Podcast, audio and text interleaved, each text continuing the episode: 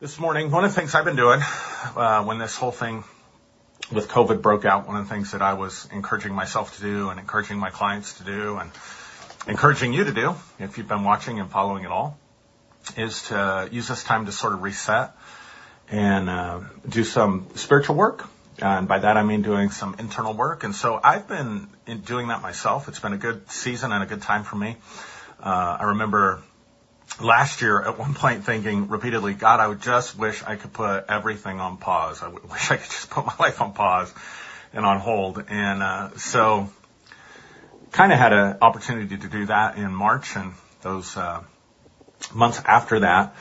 And so I've really been doing some deep work on myself. And one of the things, uh, last week we had a conversation with Derek Brown from uh, the UK. And the thing that really stood out to me that I've been feeding on all week long was when we got to talking just briefly about the garden story again. Uh, those of you that have followed my teaching at all uh, know that I've probably taught, well, there's no probably, I've definitely taught out of that garden story, uh, the story of our origins in the book of Genesis more than anything else that I've done. And, uh, but a couple things that Derek said. One of the things he said that I've, I've tried to bring out before, um, was did the serpent really lie to Eve? Did the serpent really lie to Eve when he told her that she would become like God is how some translations say it. And, uh, then when God shows up to Adam and Eve and tells them, who told you you were naked? And he brought out the key is that we tell ourselves that we're naked. And so I got to thinking about this whole idea of shame and how debilitating shame is and kind of went back and took a fresh look at that Bible story. So I want to take a fresh look at it today. And uh, the reason we talk about shame is because in Genesis chapter 2, right before that story, it says that both the man and the woman were in the garden and they were naked and not ashamed. Now, at the risk of rattling you too much and maybe sharing too much, because I have a tendency to do that, um, I want to go a little bit into the Bible because I think, and, and what I mean, not just a Bible passage, I want to go deeper into the story by giving you the, some background that you won't hear in churches, you won't hear anywhere else. If you go to take a seminary class or philosophy of religion class in college, you'll probably hear some of this. Uh, you definitely get this the first year of seminary if you went to seminary. But uh, it's very, very clear to us that Moses did not write the first five books of the Bible. It's very clear that he didn't. There's a number of textual arguments that you just cannot get around. People will dismiss them. I was talking to an individual this week that wants to cling to a fundamentalist view of the Bible. And anytime I would bring something up, he would just say, well, I went over that in Bible school. I studied all that uh, textual stuff in Bible school, but he would never address the stuff. And that's part of the problem. You see, in Bible scholarship, there is uh, your conservative fundamentalists, the ones that are committed to reading the Bible the way we've always read it, seeing scripture the way we've always seen it the people that are committed to that actually don't engage with the rest of the biblical scholarship world because they can't, because they don't have answers. I mean, there is general consensus and we're talking about something that goes back to the Middle Ages when we're talking about the writer of the book, the first five books of the Bible. Now I know this is tough also for people that are committed to Judaism who believe, you know, need to believe that Moses received the revelation of the Torah on the mountain. And I'm not saying that he didn't. I'm not saying that he couldn't have passed that down orally. But what I am saying was he clearly did not write the first five books of the Bible. For one thing, in the book of Deuteronomy, he writes about his death and his burial. And at the end of the book there, when he's buried, um, and, and throughout the text, you'll see there are several references to this day. Um, no one knows where his grave is to this day, for example. Um, and, and also some of the geography and stuff that they describe in the text are completely different. Some of the kingdoms that they talk about, some of the timing and the dates. So when scholars really sit down and analyze that and look at that, it becomes very, very clear that Moses didn't write the Bible. But even the rabbis in the 12th century and the 10th and 11th century did not believe or recognize that Moses was not the author of the first five books of the Old Testament. Uh, so then the question becomes who wrote them? And so in the late 19th century, I forget the guy's name. It's, it's not important that you know that. Um, but he was able to identify at least three different authors, and scholars now agree that there are at least four different authors whose stories are told throughout the Old Testament or the first five books, sorry, throughout the, the first five books, the Pentateuch, the first five books of the Old Testament. Excuse me. The reason this is important is because you, you have to understand that in the book of Genesis chapter 1 and Genesis chapter 2, so that when we get to the garden story, you need to understand that they are two very separate, very different creation stories. It's not one creation story. So what Bible scholars tell us for sure, and what I'm fully convinced of, is that you had different traditions, different stories throughout Israel. Now remember, to be Jewish, you had to belong to the northern tribe. So you had to be from the tribe of Judah or the tribe of Benjamin. But to be Hebraic or to be Semitic or to be an Israelite, you could belong to any of the tribes from the south. In fact, the south, the ten tribes from the south were called the tribes of Israel. Now the reason I'm bringing this up is because when the, tri- when the kingdoms became divided, that's when the editors put together the scriptures. So whoever put together the book of Genesis, uh, didn't write it necessarily, but took stories that had been around, maybe oral traditions that had been around, and edited them into one form. And you have in one stream of thought within Hebraic culture a group that refers to God as Elohim. Elohim. And it's believed by scholars, scholars call that group the, the priestly group. I almost said the P group, but they, they call them P, but it's because of their priestly, uh, the priestly group. And they use strictly the name for God, Elohim, and we'll get to that in a minute. And then you have another group that uses the term specifically Yahweh, Yahweh for the Lord, and they call that group J. So you have the Elohim group and you have the J or the Yahweh group.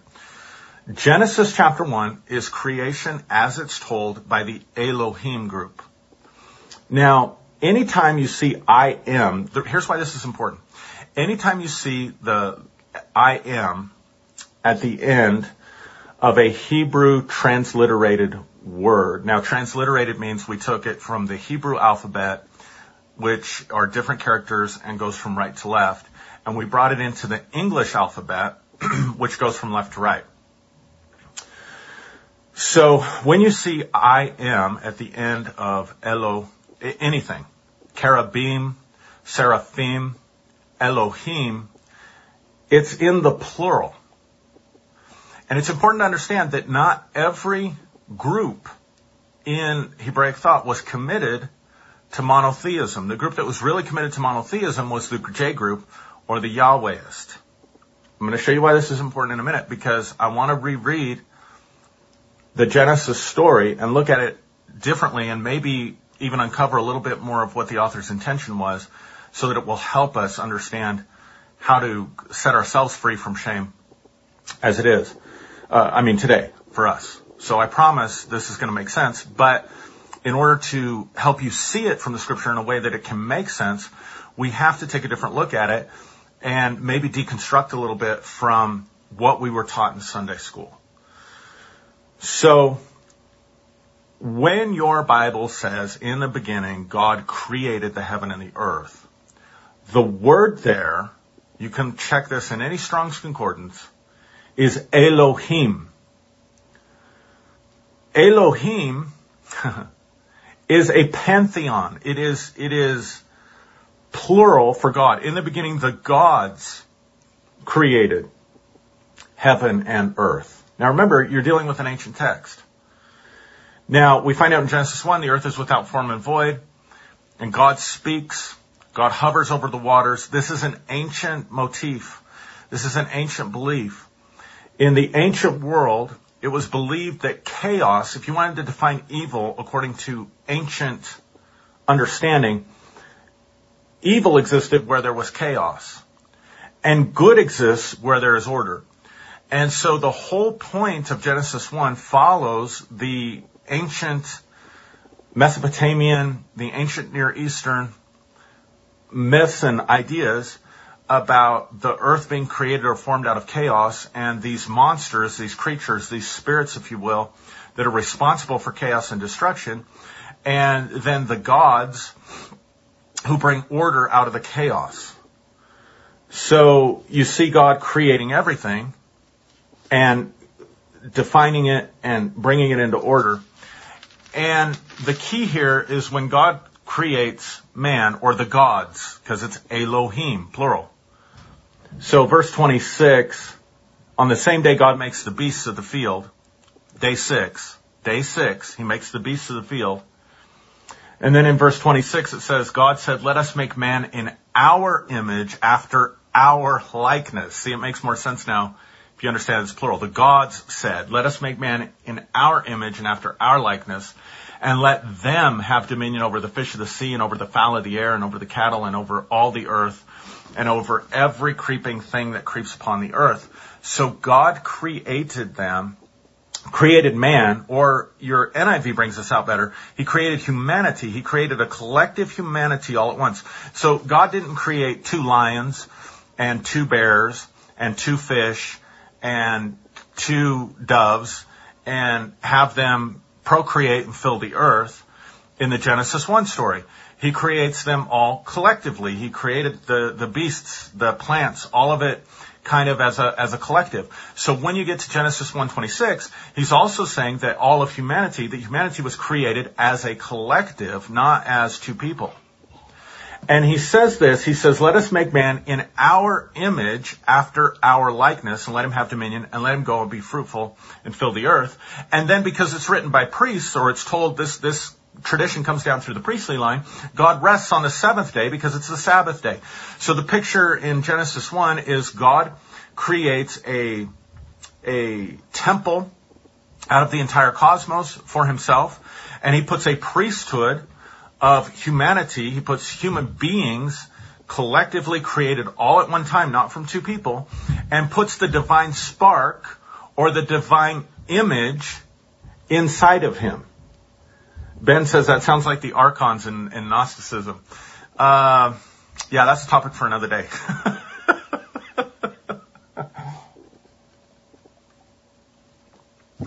it's interesting though that the Gnostics had a better understanding, I think, of the Old Testament um, in in some ways uh, than we do today. Um, but anyway, like I said, that's a topic for another day.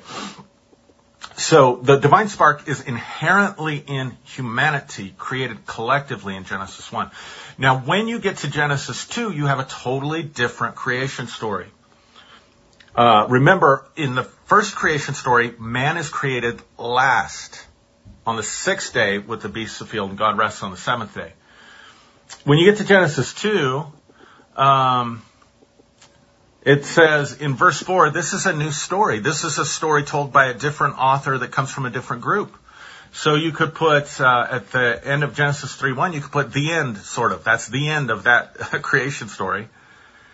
And then you get to verse 4 and it says, These are the generations of the heavens and of the earth when they were created in the day the Lord God. Now, when you have the word Lord in your Bibles, it's the word Yahweh. It's the, it's the Yahweh version of God. So it's no longer the Elohim, it's Yahweh of the Elohim. It's, it's Yahweh asserting himself basically as the creator God. So in Genesis 1, creation is a collective effort among the Elohim, among the gods, but in Genesis 2 verse 4, it's Yahweh single-handedly creating. So these are the generations of the heaven and of the earth when they were created and the day that Yahweh of the Elohim or the Lord God made the earth and the heavens. Now watch this. Every plant of the field before it was in the earth. So it's not in the earth. And every herb of the field before it grew. For Yahweh had not caused it to rain upon the earth and there was not a man to till the ground. But there went up a mist from the earth and watered the face of the whole ground. And the Lord God formed man of the dust of the ground and breathed into his nostrils the breath of life, and man became a living soul.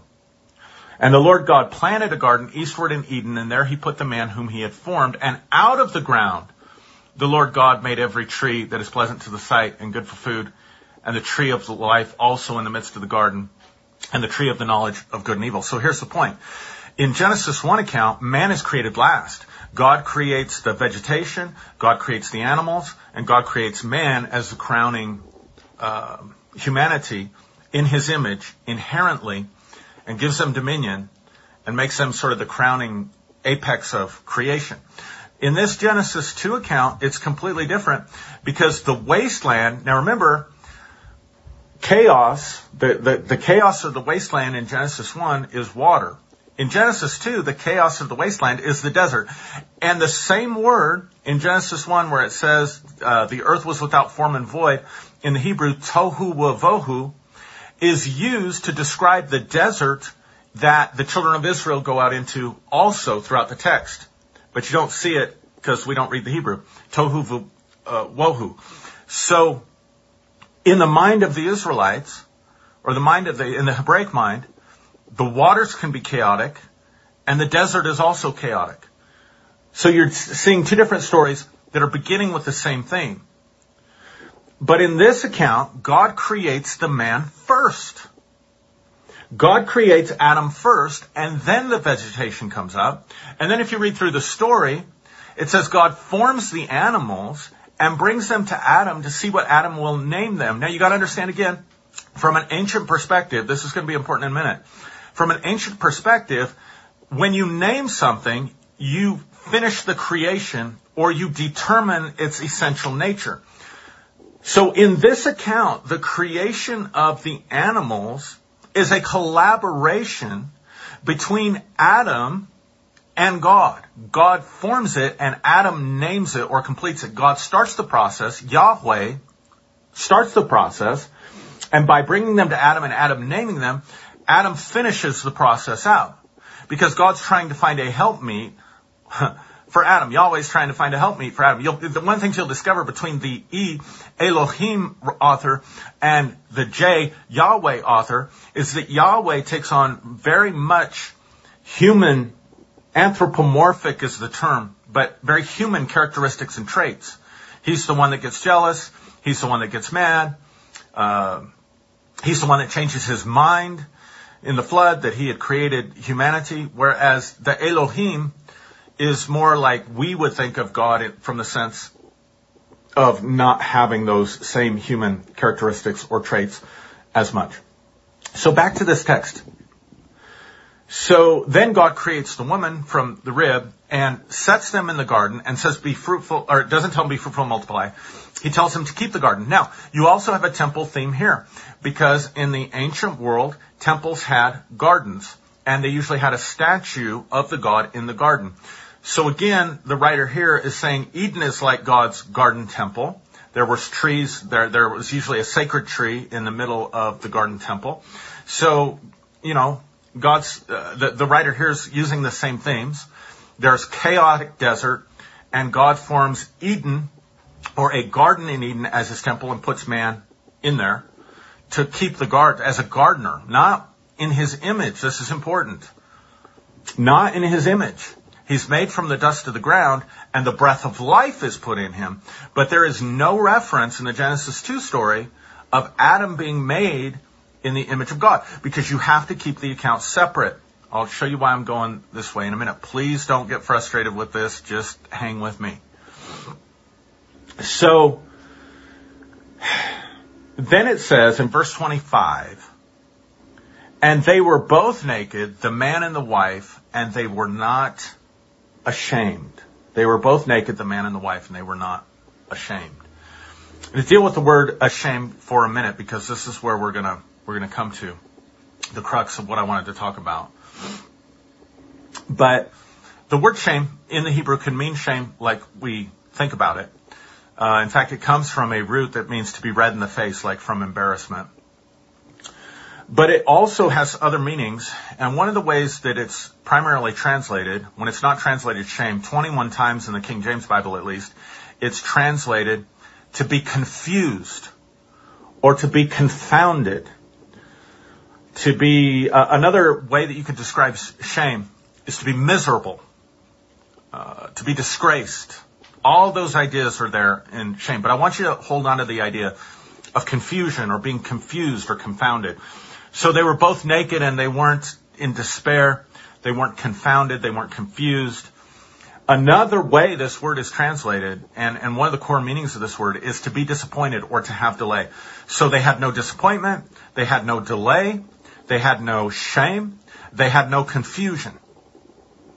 Then it says, now the serpent was more subtle than any beast of the field which the Lord God had made. Now the word subtle here can mean a lot of different things. I'd love to go into that. But it can also mean wise. Uh, in fact, it gets translated as prudence in the book of Proverbs, Proverbs chapter 1, same word where it says seek prudence or seek understanding. Uh, it's the same word. So your modern, your more modern translations will say deceitful, but the, the old English word subtle comes closer to the meaning. And by subtle, it's, it's, it's, it's a, it's a, it's a, it's a wisdom that isn't apparent on the surface, but you have to look underneath. So you could say the serpent was the wisest, but now here's the other interesting thing. It's also the word naked. It's also the word naked. If you look it up in your Strong's Concordance, it's in, in the Hebrew, it's the same word. They're both naked and not confused. Now the serpent was more subtle or more wise or more naked or more open, more transparent than any of the beasts the Lord God had made. And he said, I'm reading from the King James on purpose here. Yea, hath God said, ye shall not eat of every tree of the garden. And the woman said unto the serpent, we may eat of the fruit of the trees of the garden, but of the fruit of the tree which is in the midst of the garden, God hath said, ye shall not eat of it, neither shall ye touch it, lest ye die. Now watch this. And the serpent said unto the woman, ye shall not surely die, for God knows, for God doth know that in the day, hold on to that word, in the day ye eat thereof, then your eyes shall be opened, and you shall be as gods. You shall be as gods, knowing good and evil. He didn't say you'll be like God, like Yahweh. Very important distinction. He said you'll be as gods, or as Elohim, as the gods. Polytheistic idea. So the serpent comes in and says, Yahweh knows in the day you eat of that tree, you will become like the gods. You will have the likeness of God inside of you. You shall not surely die, but in the day you eat of it. Now here's the truth, gang. Adam and Eve did not die when they ate at the tree of the knowledge of good and evil. Now, I know there's arguments says, oh yes, but the death process began in them. But wait a minute, wait a minute, wait a minute. In the story, God had to forbid them from eating at the tree of life so that they would not live forever, which means they were already mortal. They weren't going to live forever anyway. They had a duration and an opportunity to eat at the tree of life so that they would live forever. So you are forcing that onto the text to make it fit your narrative and your story. You are not, you are not allowing the narrative to speak to you. So the truth is they didn't die in the day they ate of it. At least not in a literal sense. And I want you to notice he says, Yahweh knows in the day you eat of it that your eyes shall be open and you shall be like gods. So she goes on, she sees that it's good for food, it's desire to make her wise. She takes the fruit, she eats it, gives it to her husband also with her, and he does eat. And it says the eyes of both of them were opened, and they knew that they were naked, and they sewed fig leaves together and they made themselves aprons. And they heard the voice of the Lord God walking in the garden in the, in the cool of the day. The, the word day here is so important. Walking in the garden in the cool of the day, and Adam and his wife hid themselves from the presence of Yahweh among the trees of the garden. And the Lord called unto Adam and said, where are you? And he said, I heard your voice in the garden and I was afraid because I was naked. And God says, who told you that you were naked?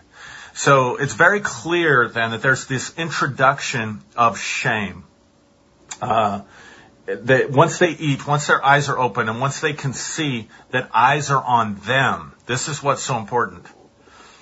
It's not so much that Adam's looking at Eve or that the, through his own eyes.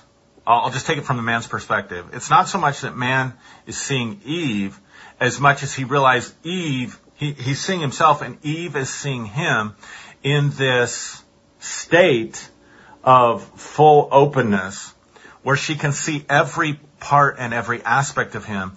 And it's the issue that he has eyes on him. Because part of the meaning of the word shame is to also to hide from something. So, whoa, you can see all of me.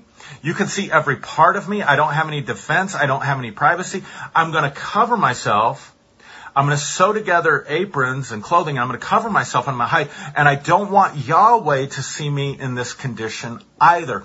That is so key and so crucial to shame. But here's what I want to point out. From a strictly Jewish Hebraic perspective, this story is not about a fall of humanity. It is about an ascension of humanity. It's, it's, it's, it's two stories, Genesis 1 and Genesis 2, providing a different idea of the beginning and how the earth was formed, but also how man came to carry the divine spark or the divine likeness inside of them. In the Genesis 1 Elohim story, God is, humanity is made from their origin in the image of God. In the Genesis 2 Yahweh story, man is made from the dust of the earth, not in the image of God, and has to eat at the fruit because God goes on later. Most people, you know, quit reading there, and I probably, I, I mean, I did, but it goes on later and says, let's see if I can find it here. Verse 22, and Yahweh said, behold, the man has become as one of us Yahweh of the Elohim, the Lord God, Yahweh of the Elohim. So here's the idea. Yahweh is set apart from all the other Elohim, all the other gods. So as soon, so they weren't like God in the Genesis 2 story from the beginning. They became like God when they ate at the tree of the knowledge of good and evil. So that now they had free will and choice and they could see from their own perspective they had self-reflecting consciousness. That's really what the story is telling us. That like the gods, now they had self-reflecting consciousness and they had free will and they had the ability by choice to determine what they became. This is so important. So that from the Hebraic perspective, this is not a fall, this is an ascension. Ben brought up Gnosticism earlier. From a Gnostic perspective, this is not a fall. This is an ascension. Now, the issue, the reason this story is in there, the issue is that humanity awakens to the knowledge of good and evil as a potential. So in other words, one could argue from the story that God had intended that there would be a day that Adam and Eve would eat at the tree, and they ate before they were ready to receive their godhood, to receive the divine spark. And so they, when they did that, they became confused. They started self-reflecting. They became confused. They became confounded. They became ashamed. And they started to hide or they started to restrict. They started to restrict who they were. Now from Hebraic perspective, their eyes are opened. They have the ability now to discern and categorize between good and evil. And the answer from a Jewish perspective to this day to Adam and Eve was the law. That at the tree of the knowledge of good and evil, they got the opportunity to reflect and decide what was good and evil, but they didn't have enough knowledge to know uh, what was good and evil, if that makes sense. In other words, there's a potential by experience and then God gives them the gift of the Torah, the gift of the law to say, okay, if you choose the good, now that you are divine beings, now that you are capable of making the choice and determining your own destiny, if you will choose the good, you can have the good. If you say no to the evil, and here's where it is, in the Torah or in the law. So that's the movement of the first five books of the Pentateuch. It begins with Adam and Eve having the potential and then the disasters that come from that, culminating in the flood. Then they try to build a tower. Why? To get above the heavens so that God can't flood them again. And God destroys the tower, confuses the languages, and then you see Abraham, and out of Abraham comes the Israelites who go into Egypt until Moses comes. And the ultimate of it is he gives them the law and says, okay, now if you'll make, if you'll use your divine essence, your divine consciousness to choose the good and not the evil, then you'll be blessed and you'll go in and possess the land. That's the story that's being told in the book of Genesis when you just let the story speak for itself. Now, what does this have to do with us? Um, I brought this in because I wanted to point out that shame entered in at the moment of awakening. At, at, the moment that their eyes were opened, they woke up. Now remember, God puts Adam to sleep to make the woman. And when they eat at the tree of the knowledge of good and evil, their eyes open and they're awake. And they see themselves in a different light, from a different perspective. Adam sees his nakedness. He sees the fullness of himself. And he's concerned that his wife's eyes are looking at him. He's concerned that God's eyes are looking at him. And so he covers and restricts himself. And so here's really what can happen to us. When we, when they ate at the tree, they awakened to a polarity or a category of good and evil. There's good over here, there's evil over here. They, they awaken to a dualism of good and evil. And we are born into a society, we are born into a world of polarities. We are born into a world of differences. We are born into a world that really is rather chaotic with other human beings. And there are forces that cause destruction and oppression. There are forces within humanity that rise up and cause us to oppress one another, cause us to mistreat one another. And, and it can be confusing. Moral dilemmas can be confusing because there's a good and a bad in just about everything. In a, in a cause and effect sense, on the one hand, it might be good for you. On the other hand, it might be bad for somebody else. On the one hand, it's good for you. You got your prayers answered that you got the job. You applied for a job and you went and you did the interview and God favored you and glory to God, God gave you the job, right? And the 10 or 15 or 20 or 30 or 50 other people that applied for the job or the five other people that interviewed for the job, they didn't get the job. So what was good for you that you got the job was not so good for someone else who didn't get the job. Uh, you you get the girl and and she goes and bees, goes to be with you, and that's wonderful for you. But the person who lost the girl or had his heart set on the girl and didn't get the girl, that's terrible and evil for him. so you can see this dilemma that that that, that it's not as clear cut as we want it to be.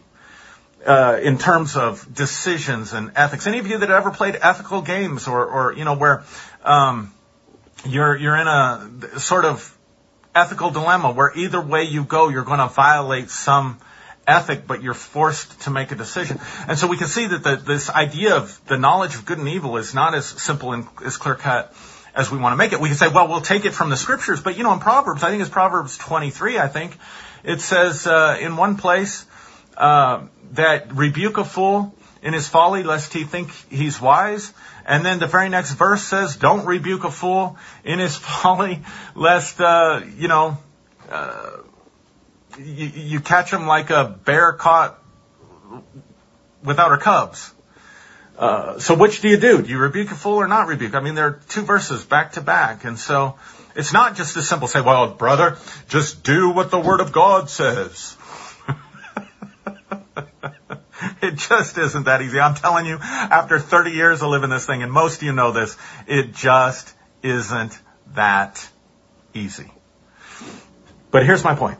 When you and I have an awakening, oftentimes what happens is we see yuck in ourselves. We see patterns.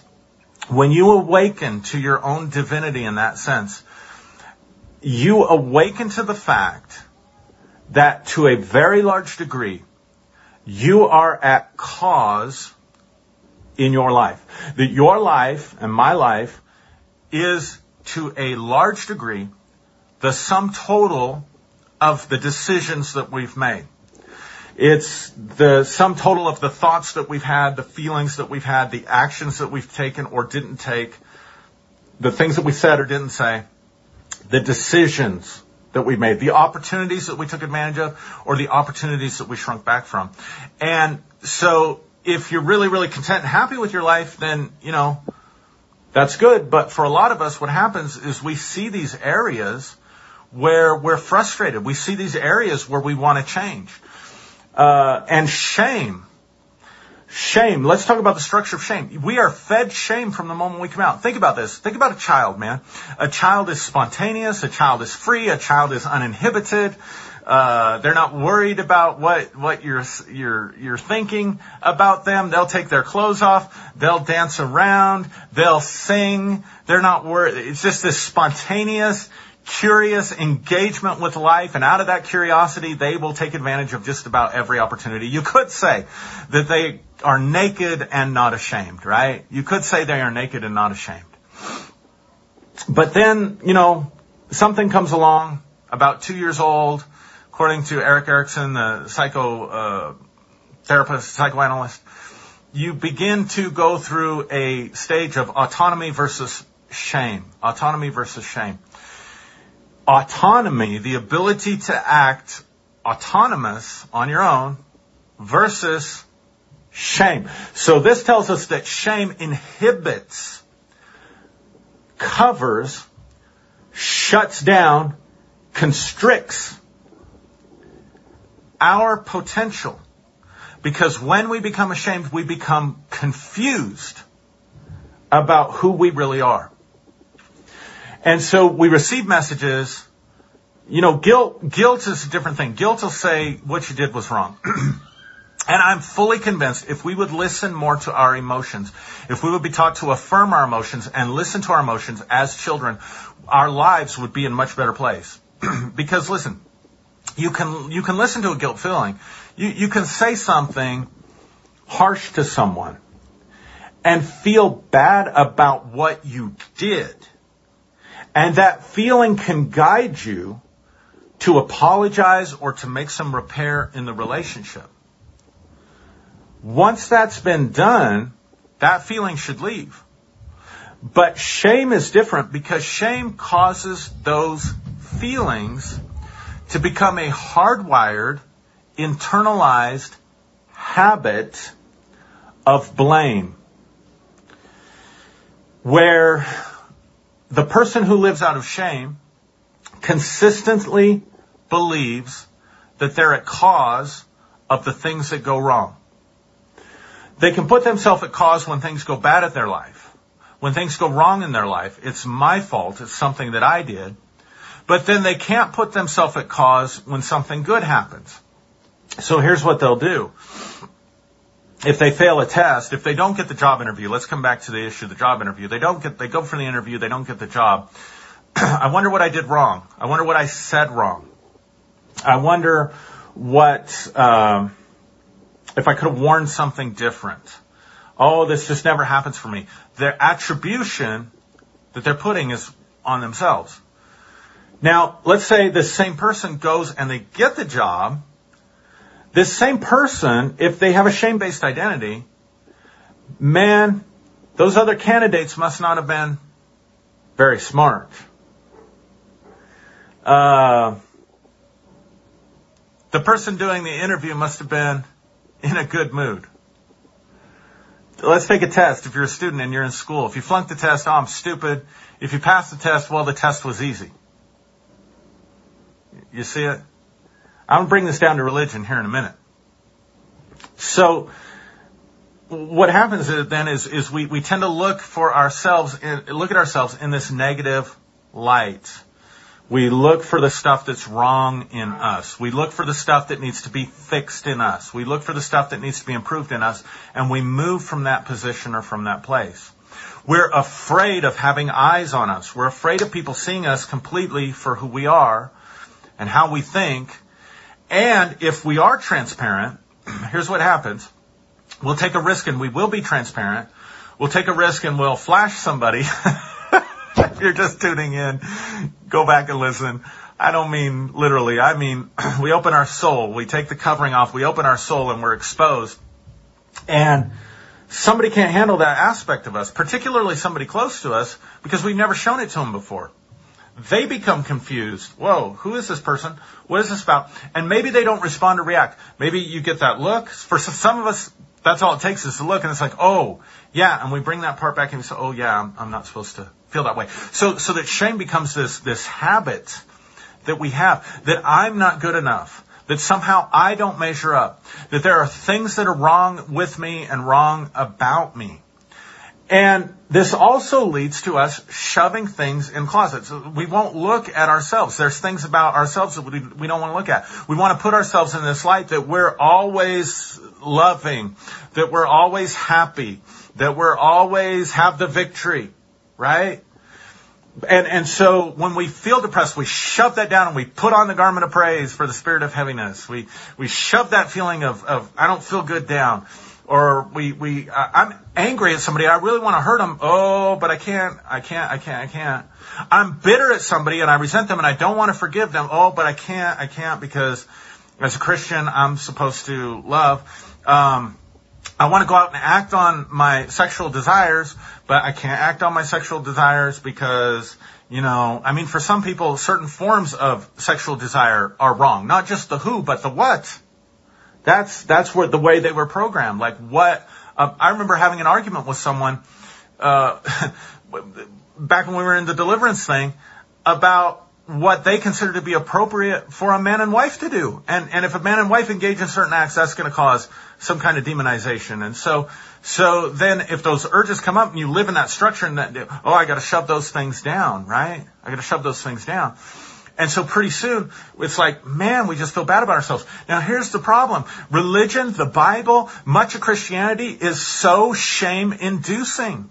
Because the issue of shame is I have to hide or I'm going to have eyes on me. And then we're told God has eyes on you all the time. And I used to worry as a kid, is God watching me go to the bathroom? Is my, are my angels watching me go to the bathroom? Are they watching me take a shower? Not, not to, and then, you know, if I was going to be with, with my girlfriend or, or even heck with my wife, it's like, do I need to ask the angels to, to step outside? Uh, while all this stuff goes on. I mean, it's crazy. Religion drives us, can drive us absolutely crazy. And then we say God is watching everything. God is watching. He's listening to every word. He's, he's watching every thought, every idea that you have. So, and, and this God is going to get you for it because there's a good that you have to choose according to the law and you have to eschew the evil. And for every evil act, you'll be brought into account on the day of judgment, right? And then we don't really know. We don't really know. So, so then we say, well, God's, God's going to save you. So how does God save you? God killed his son. God killed his son, shed his blood because this God demands blood. And then he's going to put that blood on you. I know some of you out there don't know what I'm talking about, but some of you do. So some of you give me support. He's going to put that blood on you. And then God, your creator, your source, is going to see you through the blood. Which means now you don't have to deal with it. Just confess it and God will release you from it. So you don't have to deal with the patterns that are in your life, except that it keeps producing guilt. You can hide it underneath the blood and man, it diminishes your sense of self. And God doesn't cause you to sin. You can't blame it on the devil. The devil didn't make you do it. So you are responsible. Watch the attributions. You're responsible for every evil thing that you do. You're responsible for every evil thought that you have. You're responsible for every lustful thought that you have. But if something good happens, man, don't take that glory to yourself. Give that glory to God. That, that is by the grace of the Almighty God. That is only by His grace. It is only by His grace that those good things happen in your life. Um, so when bad happens, you don't dare put God at cause because God can't be the cause of evil. And when good things happen, you don't dare put yourself at cause because then that's taking glory away from this jealous Yahweh. And his eyes are on you and he's going to get you eventually. And so you're just waiting. So many people living under that, laboring, waiting for the expectation of judgment, waiting for when God is going to get them, waiting when something goes wrong. What did I do wrong? You, you see the point? And all of this is an internal structure where the reality is you are telling yourself you're not good enough. You are telling yourself that you're, don't measure up. You are telling yourself that you're bad because you got all these images and you believe that's reinforced by God. And you believe that's reinforced by God. So this comes down to the issue of experienced identity. Not who you actually are, but the, how you experience yourself as who you are. How you talk inside your mind about who you are. How you feel inside yourself about who you are. And most of this has been conditioned in you by society and by experiences. But you've internalized it and you keep that thing going. You keep that thing going. You keep the emotions going. You keep the patterns going. You keep the images going. All of that's inside of you. Now, the truth is, only you can do the work to change it. Only you can do the work to change it. A shame-based person will say, if only I had affirmation, if only I'd had love growing up, if only I'd had the affirmation, if only I had somebody outside myself to tell me how great I am, then I'd be okay. But the truth is, when you have a shame-based identity, people will tell you you're okay, but you still won't internalize it. Classic example of this is someone who has anorexia. Someone who has anorexia, people can tell them, you're not fat, you're not fat at all, and they look in the mirror and what do they see? They see a fat person. you're skinny. They can look at the scale. They're skinny. But what do they see? When they look in the mirror because they cannot internalize. So here's the truth, gang. We create the image of who we are. We create the image of who we are. We create this life script of who we are. We tell ourselves the stories and we create and build the character out of the stories and narratives in our head about who we are. And then we project that image out. We project it out and that's what we live out of. That's what we live out of. And we're looking outside ourselves for somebody else to fix it, for some, something to fix it, instead of realizing that we have to be the ones to deconstruct that image of ourselves. We have to divorce that image of ourselves and incorporate a new image of ourselves that we project and live out of. And that is what the Bible talks about when it talks about the temple that is made without hands. Hallelujah. so I'll get to this in a minute, but, but I want to talk about the shame-inducing power of the gospel, the shame-inducing power of the gospel. Now, for a lot of people, the idea that Jesus died for their sins is a, a powerful um, message of love. For a lot of people, the idea, the idea, the concept behind the blood of Jesus is that that blood can cleanse them from these images and from this guilt and from this shame. And there are, there are a lot of people that can take that frame to themselves and they can deal with their guilt by putting it under the blood. Now, I'm not sure that corrects the pattern in their life that caused that action to occur in the first place. Not sure it does that. But it can deal with shame. But for a lot of people, and I was definitely one of these people, the idea that my creator, that my source, that the one that dropped me here, I didn't choose to be born. I didn't choose to make myself. I didn't choose to be white. I didn't choose to have brown eyes. I didn't choose to be tall or thin or, or awkward. I mean, I was awkward as a kid. I was not a good athlete. I still to this day do not have good hand-eye coordination. I was not smart in school. I didn't choose any of that stuff. Uh, you know, I had parents that were dysfunctional. I didn't choose that stuff. And all that stuff's forming my, my identity. And God chose that for me. Now I know some of my new age friends will come back and say, no, your soul chose that before whatever. And maybe that's true. But I'm telling you what my experience was. You call it my pre-awakened experience. Call it my shame-induced experience or shame-based identity. Because in Christianity, we weren't taught that. We weren't taught that we had any choice in any of that stuff. And it wasn't the result of our karma or whatever other people out there think that try to explain why bad things happen or why we are and get meaning out of life. I'm talking strictly from the book and from the Christian perspective. So then, so I didn't choose this stuff and I have these urges inside me that the church is telling me is wrong. It's wrong. I mean, just read the Sermon on the Mount and the two primal urges that we have because we are beasts. We, we are animals. We were made on the sixth day. We were made on the day that the animals were made. And we have these animal instincts within us to survive, which leads to violence, and to reproduce, which leads to sex.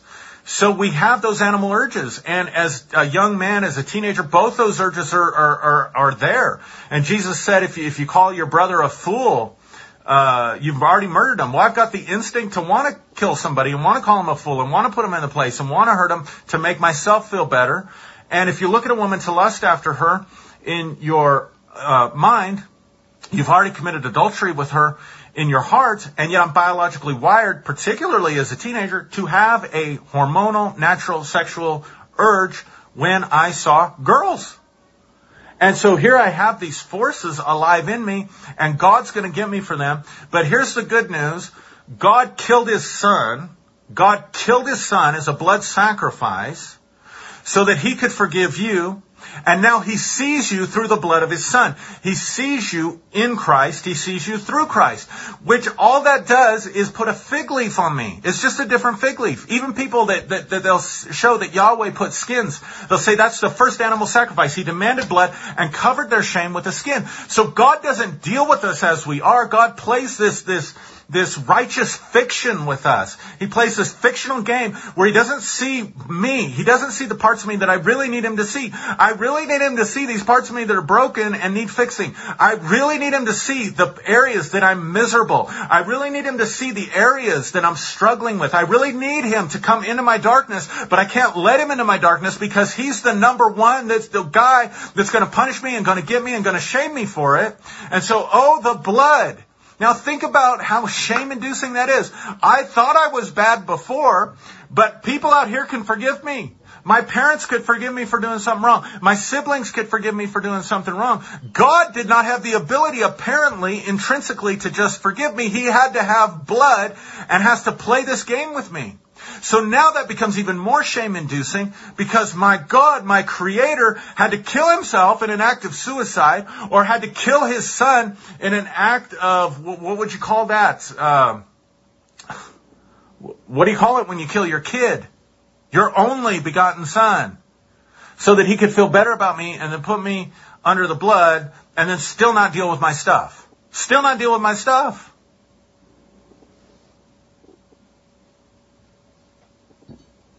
All right. so I went way too long on this first part. Because Aaron, Aaron, Aaron, then tell me what do I do? Here's the key. The awakening, the awakening of your own divine spark is what causes a lot of this conflict.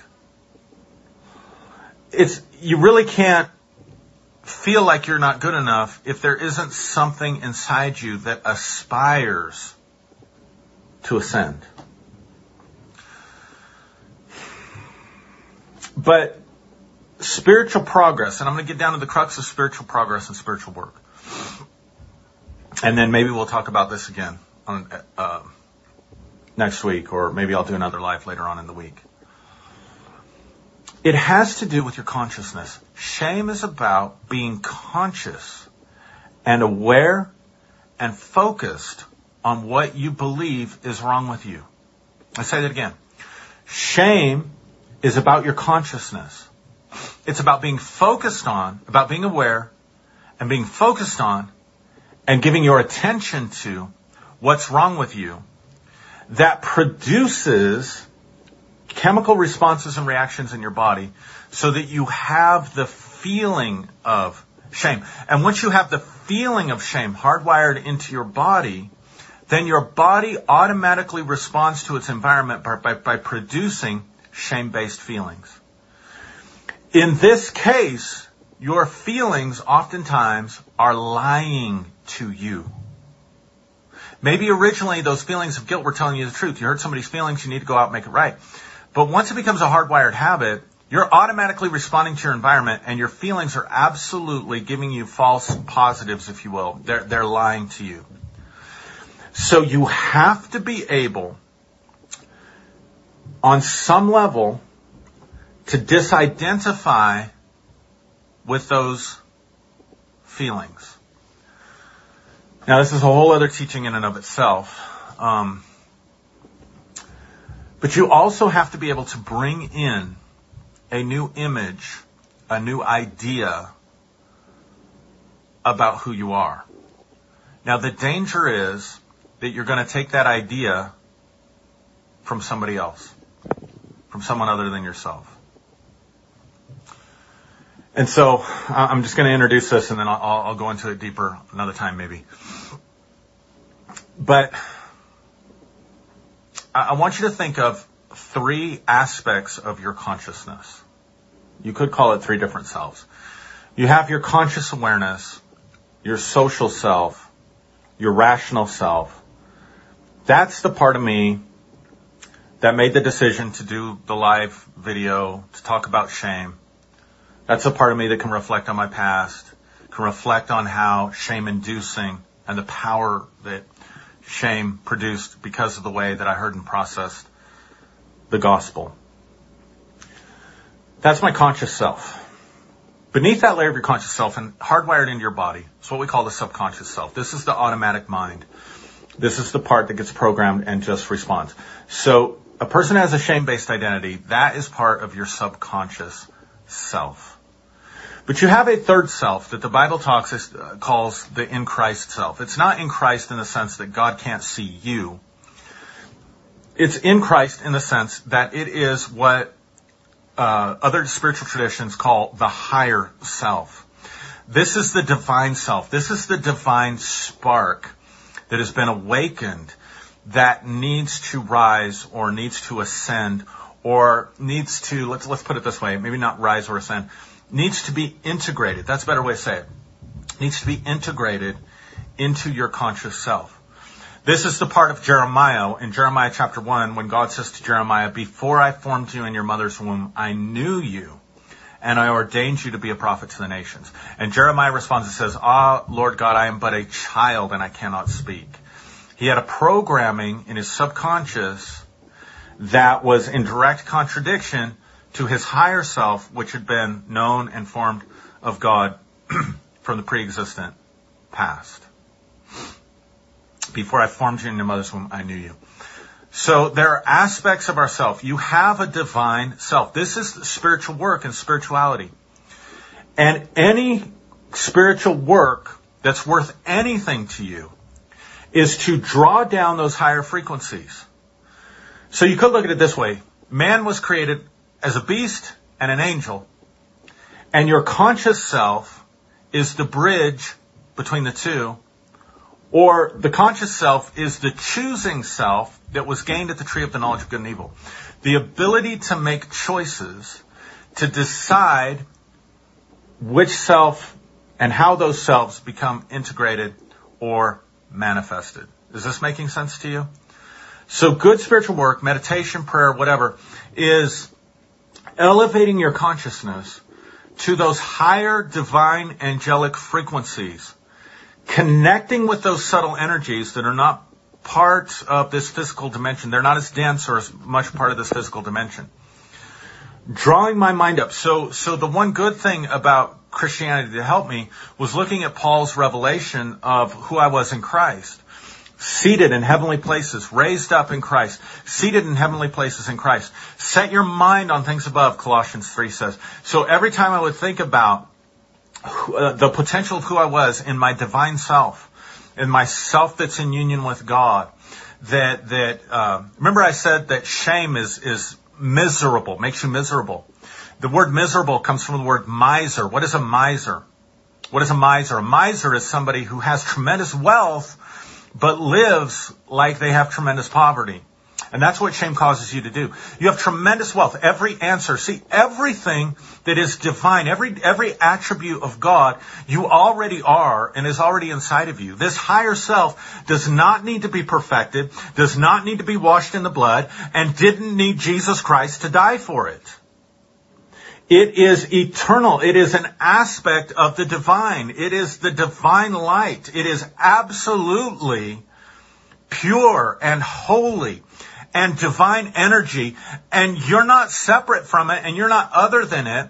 The problem is most of us aren't awakened to it. So we don't know how to focus on that aspect.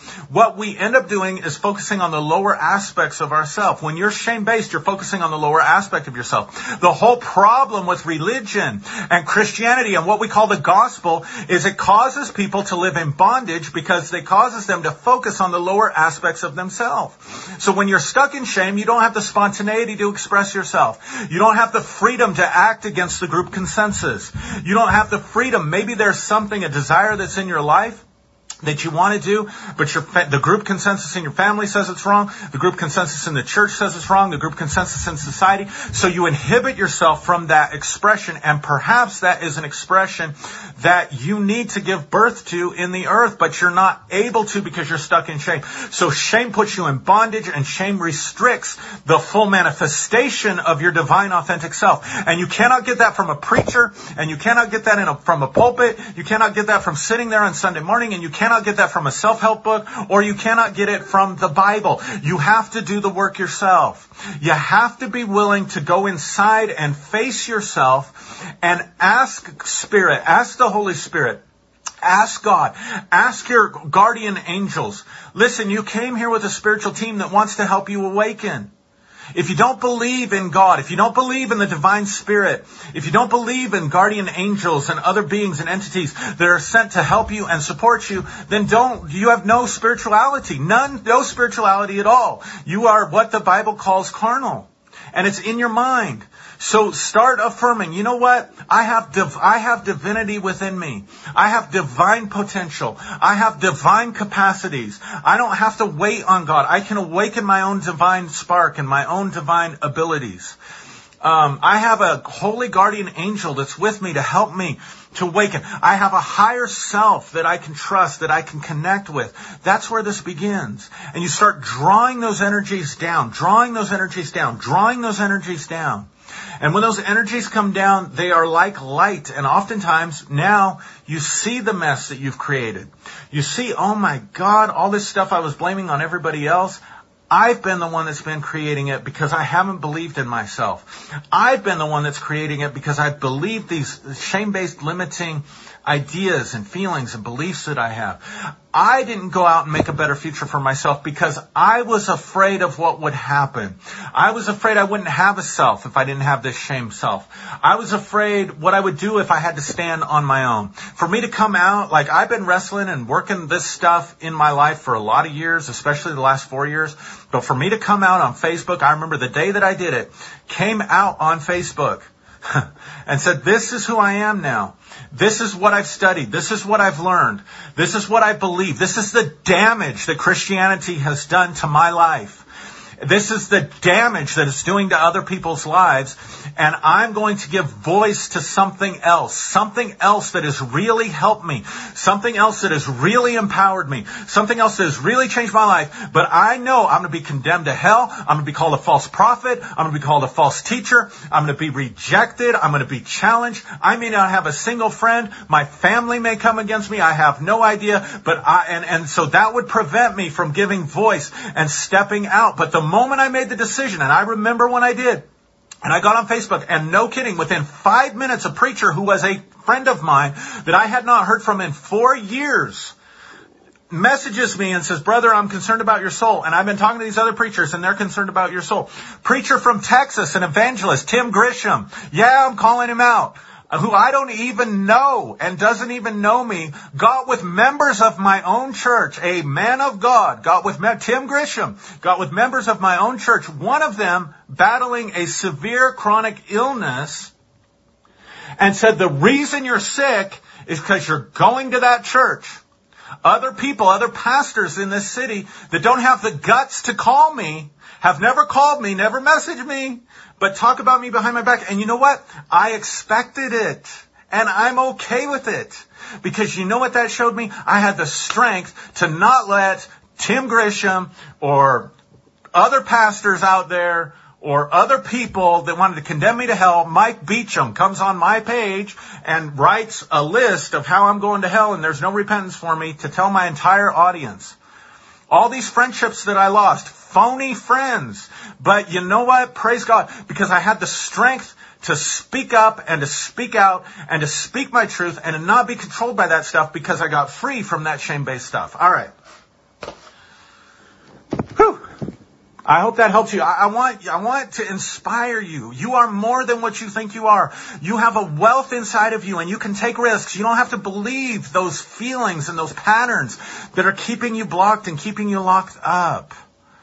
You are more than what you think you are. That's, that's the higher self. You bring that energy of the higher self, that per- perfected self, and you bring it down. And then it exposes this stuff down here, right? It exposes this, the, the darkness and, and, and the patterning and the choices. And oh my God, I lost my soul. Religion will make you lose your soul. I lost my soul to Christianity. I lost my soul to the Christian evangelical community. Because Jesus said you could gain the world but lose your soul. What is my soul? My soul is my authentic self. My soul is my alive self. My soul is the part that's coming from the breath, if you will, of Yahweh, the breath of God, the inspired, the inspirited self that feels alive that's excited that life isn't predictable anymore. And I wasn't making my choices. I was making the choices that the Christian community told me I had to make. I was making the choices that my so-called spiritual fathers were telling me I had to make. I was making the choices that the people that wanted to pick my pocket and control me were forcing me to make. And then I was reproducing that in other people until I woke up. And so this is why I'm telling you, there isn't a pattern for you. Your pattern for you is in you. It's in your higher self. But you gotta get to know yourself. You gotta get to know yourself. And you gotta release that person. You gotta let that person out of jail. You gotta let that person out of the chains. You gotta get past who are your jailers? Who are the people you're most concerned about disappointing? Those are your jail keepers. Those are the ones standing guard at your cell that don't want to let you walk out or let you walk by. And you will, you will negate your own desires in life. You will negate your own voice. You will negate your own truth to please those people. And that's all the power of shame. And I want to encourage you and I want to speak something to you and I want to spark something inside you that will empower you to know that you can move past that and you can move out of that.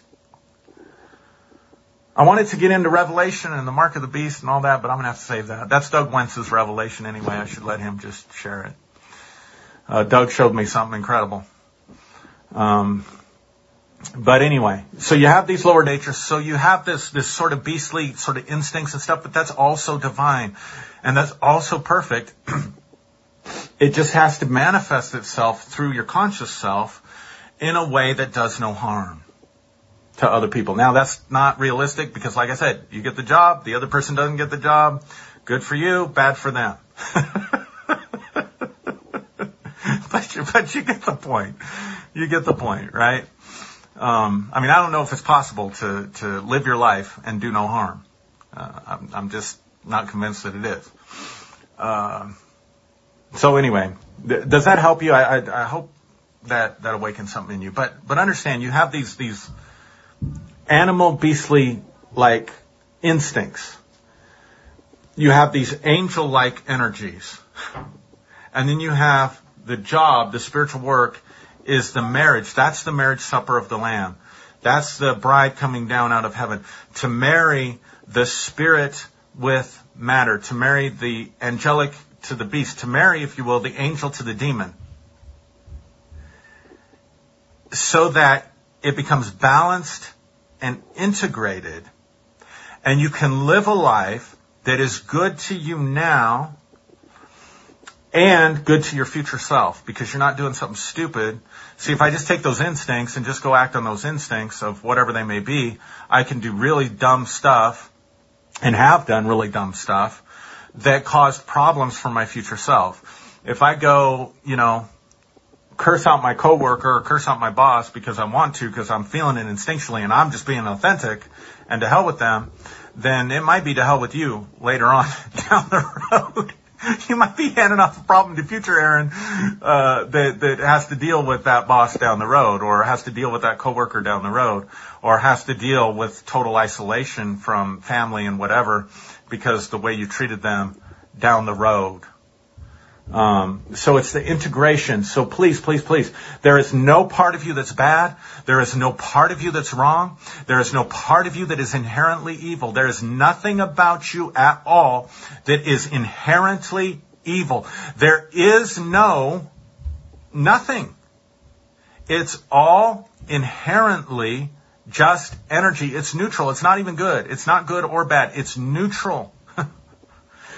But this awakened consciousness has to decide what parts of it are beneficial and what parts of it are destructive so that you can be integrated.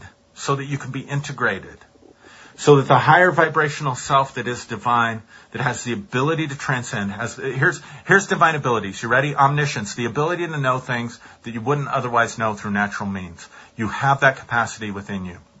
Omnipresence, the ability to be anywhere at any given time. You actually have that power within you. Heck, the CIA had a group of remote viewers that were trained in remote viewing. They could view uh, like remote spies that that was a top secret program that they had during the Cold War. So um, you have that capacity as a human being for omnipresence. And then omnipotence or power, the ability to do miracles, the ability to do things that transcend the natural, to um, to to uh, defy the aging process, to defy sickness and disease, to um, defy th- th- those those types of limitations as well. We have all of that within us, and that's all in that higher self. And as we draw our consciousness to those things and draw down those realities into our lives by doing the real work on the inside, and then looking at our shadow self, the parts of us that we don't like, and learning how to integrate, learning how to marry uh, the, the heavenly and the earthly, and integrate it into the conscious self, then the conscious self is able to choose and give expression to that self in your life. I had to make the choice to come out of my closet spiritually. I had to count the cost. to say this will be good and evil. This will be good for me because I'll be being authentic. This will be good for me because I think there's people out there that want to hear this, that are experiencing what I've experienced, that have the questions that I have and need to hear what I have to say and it's going to be evil because I'm going to have people like these these guys that suddenly became my spiritual fathers that don't even know me that have to set me in my place. Or think about the evil of someone. Think about the evil of someone who goes to a person struggling with a disease struggling with their health and gives them the flippant answer the only reason you're struggling is because you're listening to that guy. What kind of hate, what kind of threat, what kind of evil is in a person that does something like that? That is not a man of God. That is not someone who represents the gospel. I don't know why I'm putting that out there. Uh, I'm just, I don't know why I did that. All right. Hopefully this was helpful for you. I want to come back and talk about this again. I may do that later on in the week. So be watching my page. I may do a live later on in the week. If you share this, thank you for sharing it. If I offended you, um, maybe take a look at what is resisting. What is it inside you that's resisting something that I said? Uh, maybe that'll reveal something powerful um, to you about yourself or a truth. Um, so if that's the case, just feel that resistance and maybe examine that.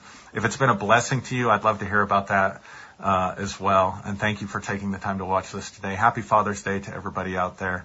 Um, I definitely got my preach on uh, today. So anyway, love you. God bless you. Um, I can't wait to go back and look at and read the comments. Thank you for watching.